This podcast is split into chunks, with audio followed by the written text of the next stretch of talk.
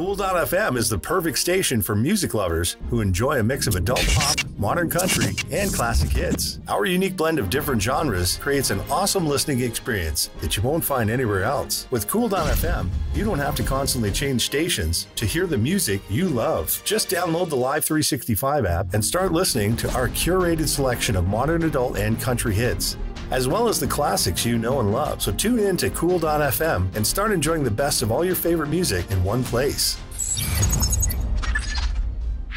Hi, I'm Dan Membiela, writer and artist of Under God. You can find my book at bandofbards.com slash bard hyphen shop, and you can find me on Twitter at Dan. And you're watching and listening to Two Geeks Talking. Good morning, afternoon, evening, everyone. Two Geeks Talking is an entertainment industry interview show where we interview the creative people from the comic, film, TV, movie, and video game industries. And of course, I'm your host, Kurt Sasso. We are joined today by a returning guest. He was on the show almost one year to this date exactly.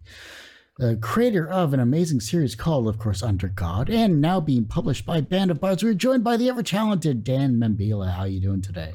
Doing great, Kurt. Thank you very, very much for having me. I appreciate you you making the space and making space for me on it. So wow. thank you very, very much for for seeing a need and, and filling it. For those that don't know anything about yourself as a creative person, tell us who you are and what you're bringing to Two Geeks Talking. I am Dan Membiela, the writer artist of Under God, which was originally crowdfunded under Zoop campaign, but it has now been picked up by Band of Bards, and I'm very excited that Band of Bards is has expanded the comic to the full 60 pages, so that it's the original crowdfunded story, and then additional pages of concept art and, and explaining concepts within the book and background behind the scenes material. So I'm very excited for people to see that, and it's in previews right now, and it comes out in June, but you can only get it in June if you tell your comic shop right now to order it and put it on your pull list. Run, don't walk to your comic shop and ask them to please put Under God on your pull list from Band of Bards. Is there a code or something that they need to to ask about? There, there is, but I think if you just let them know that the book is from Band of Bards and it's called Under God, it even has a little spotlight in the previews, uh, so you can go there. And also, you know, you can order it directly from Band of Bards at bandofbards.com slash bard hyphen shop. But you want to get it on New Comic Book Day. You want to go to the shop and pick it up. So let, let your comic shop, the, the fine people at your comic shop know, ask for it by name, Under God from Band of Bards. You're supporting local local businesses as well too. It's it's an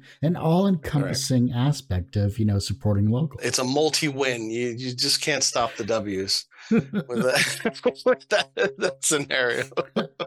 you know, we talked obviously last year about the, the comic. It's great that it got funded. It's it's a shame that it didn't get to the, the whole stretch goal aspect. It's an initial loss becomes a win because of Band of Bards. So, how did your conversation with Band of Bards go with you either pitching your comic to them or did they approach you? How did that conversation happen? So, I pitched to Band of Bards and several other publishers, and I was very happy that Band of Bards was interested in Under God and working with Band of Bards has been great. Like I mentioned uh, last time, I did write some comics in the 90s. It was creator owned comics, but like I was working for the guy who was the creator who owned the comic. so like they weren't my creator owned comics. And that was very, you know, everything had to be the house style and the house direction. And if you tried to elevate something and it wasn't the way they thought things had to go. You, you had to step in line, you know, if you were going to write that write that script for them. So with Band of Bards, it really has been. For example, at the very beginning, I said at the at the opening of the story, I have pages in a certain order so that the story has chapter headings and it will break a certain way and when it opens. And I said, can we please you know, I didn't know what it was going to be like working with them. This is the first time working on a creator owned book with a publisher like that. And when I said, Oh, can we please keep that order? And their response was like, That's your book. Like that, it has to be that order. Like you, you tell us the order that those pages need to be in. So that, that was a, a great experience. Like they're very nice. They, they sent, which I was also, I'm also not familiar with working with other publishers in the past was they sent a really lovely proof of Under God before the, then I could go through and say like, okay, yeah, everything is exactly like we talked about there wasn't ever a moment of like, I hope, I can't wait to see what it looks like. I can't wait to see what the publisher edition comes out like. It's going to be exactly what, what we want. So it's, yeah. it's going to be very nice. Yeah, Chris and Tim have done some great work with other creators in, in their stable as well too. I've had them on the show a couple of times in the past as well, and, yeah, and just seeing nice that. Oh yeah, great guys. And just the seeing seeing the fact that they're looking after their creators, not just trying to set an etiquette or here's a line in the sand. It's great to see that they're looking for uh, helping out all types of creative people in every type of community. Yeah, yeah, it's it's really been a very nice experience. I'm very very grateful and happy that you know messaging with them. I, I say like our book under God. Like you know, I'm, I'm very happy that it's it's the book that I created, but it's a Band of Bard book, so it's it's our book that we're putting out. So give us a quick synopsis of some of the characters and and why this world is so critical for today's society. Actually, yeah. So so the main character is Samantha Skylin, who is one of a few high achieving graduates who have been selected to take part in this very, very prestigious ceremony on Almsgiving Day, where they get to go on the other side of the big, beautiful wall that separates Holy America from the cut off states that used to be part of, of America, you know, are not part of the Christian theocracy that the walled in states take part of. So it's these high achieving graduates. They get to partake in this ceremony. Sadly, when they get to the other side of the wall, things quickly go wrong for them. And Samantha finds herself stuck on the unbeliever side. And now she's being held hostage by the people that she has been taught mean her harm her whole life. Uh, a big part of Under God has to do with the weaponization of religion. Another big thing about Under God has to do with what happens when your beliefs and your values are in conflict. And Samantha's beliefs and values come to a sharp, sharp pointed conflict at one point, and she is, as only the fictional world can do, is forced to choose one, and she has to make a make a decision. The other thing that uh, is present in Under God and also present in a lot of my work is the concept of uh, incremental good. That no amount of good done against even a vast mountain of evil is inconsequential. It's you're still doing the right thing. It still makes a difference. It's still the the, the correct action to take. We get to see what the ramifications of making the, that difficult choice. Because you know, in the real world, people have their beliefs and their values in conflict all the time, and they go on to live perfectly high praised lives, and they're just walking conflicts, but they get to do just fine. But in in the fictional world, we get to hold someone's feet to the fire and say like, nope, you can't have it both ways. You pick one, which is the one you're going to go with. So we well, get to we get to see that. It also seems like uh, since we last talked, things uh, in the real world have. Uh, gone slightly more towards your your story uh, of the fictional realm in, in a fairly fairly drastic measure in that case. At, at a breakneck speed, right? Really, like whatever Dan Membiela fan is out there watching all of these interviews back to back. I'm sorry for the repetition, but like I've said before, and I've tweeted, can the real world keep it together long enough so that my fictional story can remain like oh it's that's an interesting analysis instead of like oh well th- this is behind us now. Like we're we're way more fascist and walled off than, than any of this. Like so yeah and and you're right. There are real legislators not crazy people on social media real people with power in US government saying things like we should split up the country by. And we should have a Christian nationalism. And we should read it while it's still thought experiment and not and not, not social studies. Yeah. You're broaching in on Simpsons territory right now. Um, yeah, yeah, sadly, like predicting the predictive nature. Yeah, Simpsons has that cornered though, because I think also in part because they just produce so much that you know they literally are that monkey typing in a closet. They, have said everything, you know, you name it, they've posited yeah. it. Like that's the difference between creativity and, and reality as well too. And, and you do uh, separate both fairly well to that matter. And you have very intriguing characters in, in this world. And now the pitfalls of, of religion and society is definitely a, a very fine line when it comes to beliefs and not beliefs. The fact that you're at least trying to get a story out there, even if it's a, a, one shot or even if you plan to do more with this particular series or characters, maybe a different viewpoint. You know, I think it's just rather interesting to to showcase this style of, of comic.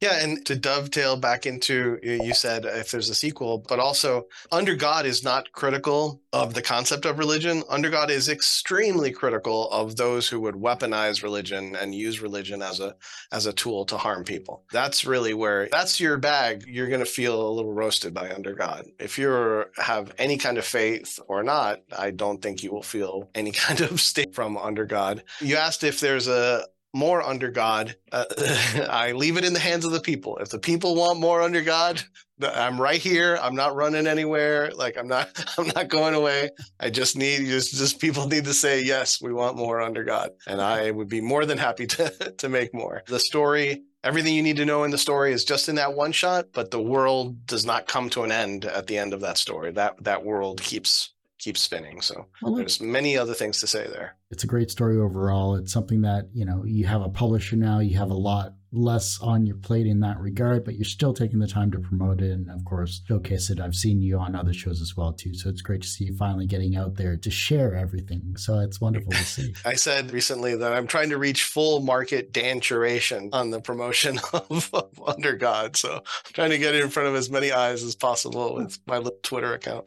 it's tough doing these types of interviews as well too because you don't want to be repetitive but you know you still have to hit key points. It is hard. yeah it's hard not to it's not a different book every interview like that that would be that would be the dream because then you'd have new things to say every every spot. You know looking then at maybe the future not not necessarily of Under God but of of yourself as a creative person what other stories are kind of percolating in your mind or do you have kind of planned but maybe aren't ready to be published? I'm 20 pages into a 30 page story called Vengeance Must Die, which is a last Count of Monte Cristo story is an analysis of the vengeance archetype character, Punisher, and, and a million other characters like that. And it's essentially taking a look at what's at the end of a life of collecting the wages of vengeance. Like, what's in store for you? What will be your reward at the end of that? So, I hope to have somewhere later this year. It's going to be my first color story. It's not going to be black and white like like Under God. It's going to be full color. So, that's also going to take a little bit of time because I want to have fun and do do it, might have a shot at doing it myself. Hopefully, before the year's up, that will be somewhere with someone, and hopefully, people will be enjoying it. So you're doing everything yourself. You're doing the writing and the art as well, too. so just like Under God, but it'll be color. So I'm adding one more one more level of difficulty to the uh, situation. You, you got to try all of this stuff at least once, or at least brush off the dust of a skill you haven't used. Yeah, yeah, exactly. Right. You have to. You can only go so so long with the same amount of weight. You have to at some point. You have to add an extra plate on there to, to see if you can you can still do it. If it doesn't sink your creative boat, then you're fine. Just yeah. add another plate onto it. You're good.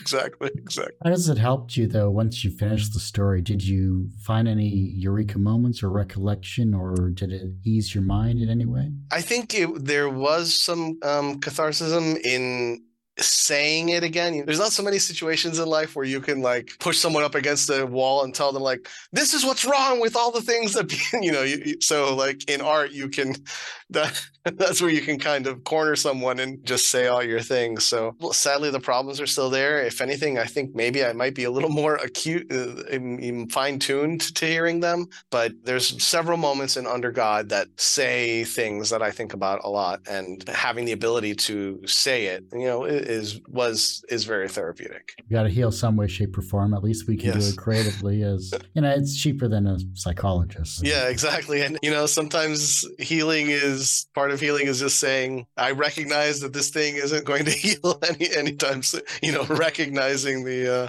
yeah, that's that's the thing that's bothering me. Okay, I'm at least I know its name now. Like, darn you, antisocial bastard. well, Dan, I do hate to say it, but that ends this particular episode of Two Geeks Talking. I want to thank you once more for coming on the show.